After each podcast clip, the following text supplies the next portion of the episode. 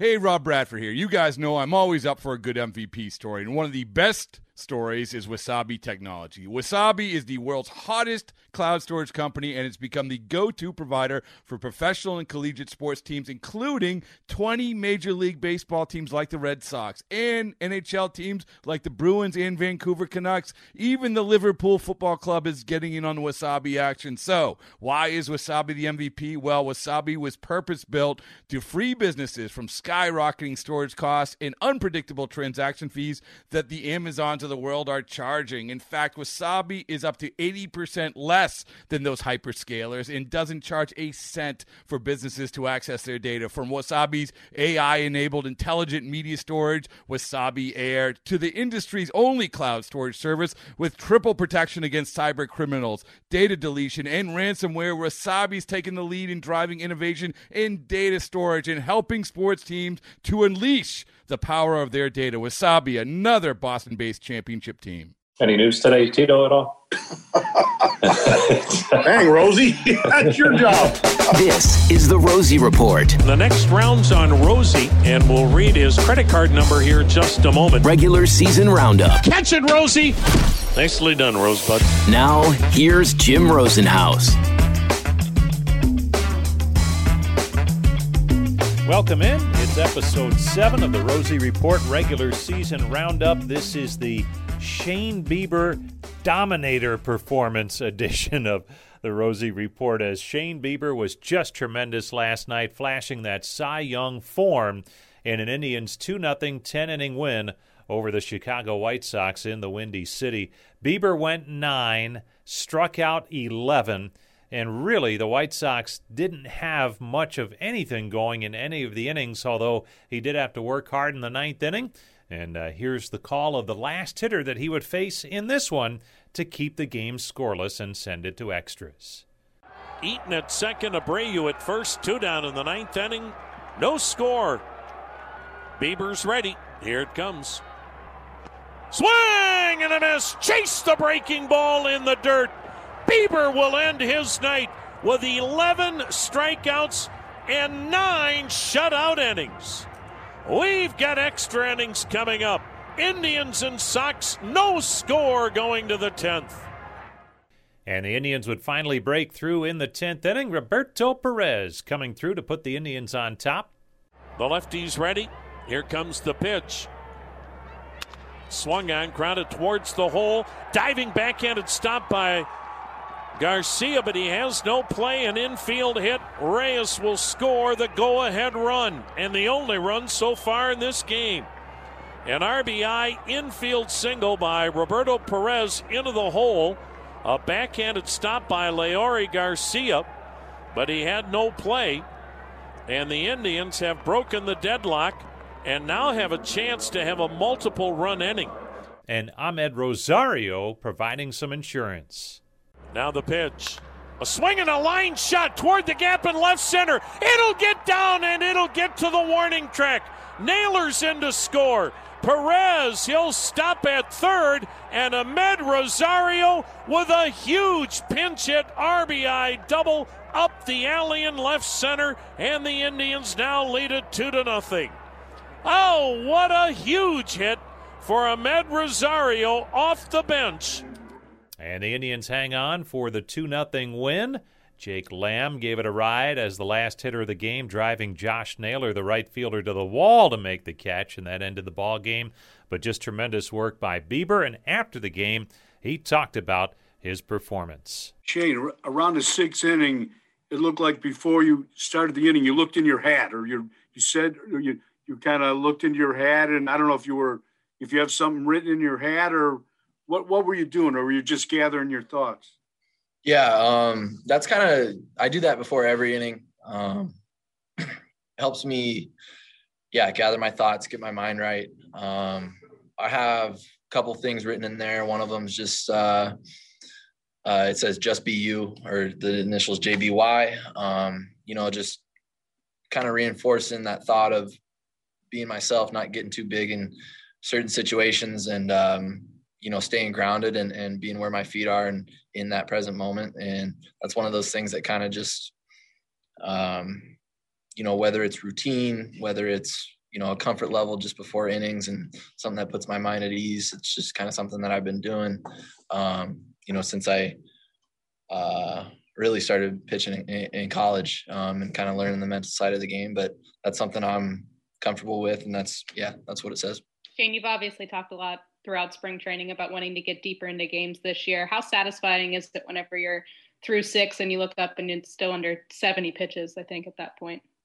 Yeah, um, yeah, it was it was nice for a change. It, it hasn't happened in a little bit, but um, you know, I think early in the game it was pretty clear and obvious that you know they weren't trying to get deep in accounts and they were trying to be aggressive and know fortunately i was able to you know kind of find my stuff um, from the get and force contact and and you know we got an incredible defense. Everybody knows that. And they made the plays for me. Eddie made some big plays out in left field. And obviously the entire infield uh, did tremendous. And and i can't say enough about roberto and um, how quick he's able to recognize another team's game plan and, and you know how my stuff is working from another point of view so um, it was definitely satisfying and I, I would have liked to you know potentially uh, if they needed me go out uh, even more but that ninth inning was was proven to be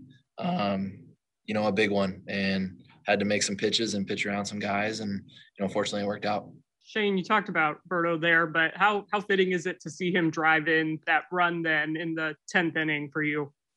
Huge. Um, he's our guy, man. I, I can't say enough about him. Uh, I spoke to Andre a little bit ago, and um, can never sing his praises enough. To be honest, uh, he's he's incredible, uh, ball player, person, teammate, and um, you know he came through again.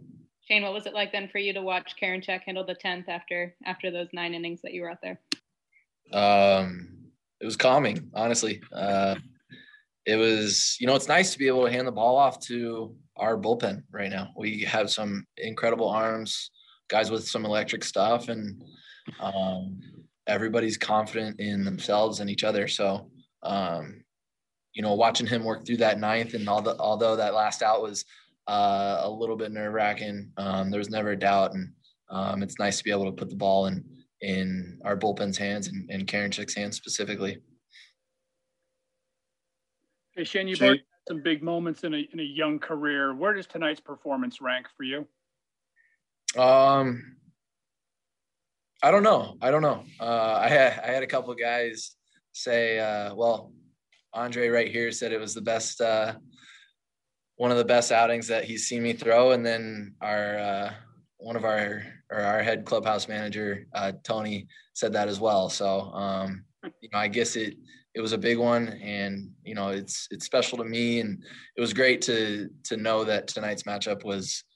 Um, you know, kind of as advertised, and um, we were able to come out on top. Shane, it's only April. It's two of 162, but the last two nights have not felt like normal April games. Does does it give you any sort of confidence that the way you guys have played the last week that things are still going to be okay?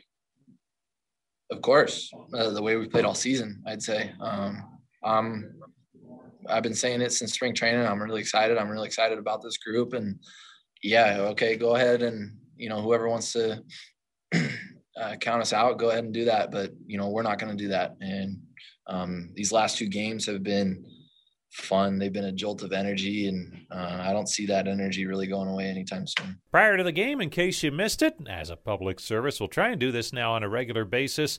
Tom Hamilton checked in with Tribe manager Terry Francona to talk about a lot of subjects, including the pitching matchup last night, which was just tremendous. Lucas Giolito and Shane Bieber living up to advanced billing, and you kind of knew it before the game even began. I bet you'd buy a ticket for this matchup if you weren't managing tonight, Bieber and Giolito. This is a good one. I wish it was Bieber against Giolito's uncle or something, but I mean, it is it is a good one. Um, these are two of the best pitchers in in our game, and you're right. I mean, we're gonna we're gonna be busy trying to figure out a way to score because we know Beebs will compete his rear end off, but this is a good one. At times last year, Giolito, not only against the Indians, but other teams, could basically get away with two pitches fastball, changeup. Do you expect that kind of a approach from him again? You know, it's interesting. He's got a four something ERA, but when you look, and it's two starts, but you look at his innings, he's got 10 innings, he's given up five hits, three walks, 18 strikeouts. So obviously his stuff is really good. He's just made a couple mistakes early on and it's cost him some runs. Well, and Shane has been really good. Terry, is there anything that's better about him than even a year ago? I, I just think his knowledge of the league. I think understanding what maybe teams are trying to do to him. Uh, I think the game slows down for guys as they get repetition under their belt, and that that really bodes well for guys that are really good. So that's it. Another edition of the Rosie Report in the books, episode number seven. Great pitching on Tuesday night in the Windy City. The Tribe and White Sox added again on Wednesday with Zach Plesac against Carlos Rodon with an 8-10 first pitch. Thanks as always going out to Bart Swain, Court Berry-Tripp, Austin Contrulis, and Indians PR. I'm Jim Rosenhaus. Thanks so much for downloading the Rosie Report. This has been the Rosie Report.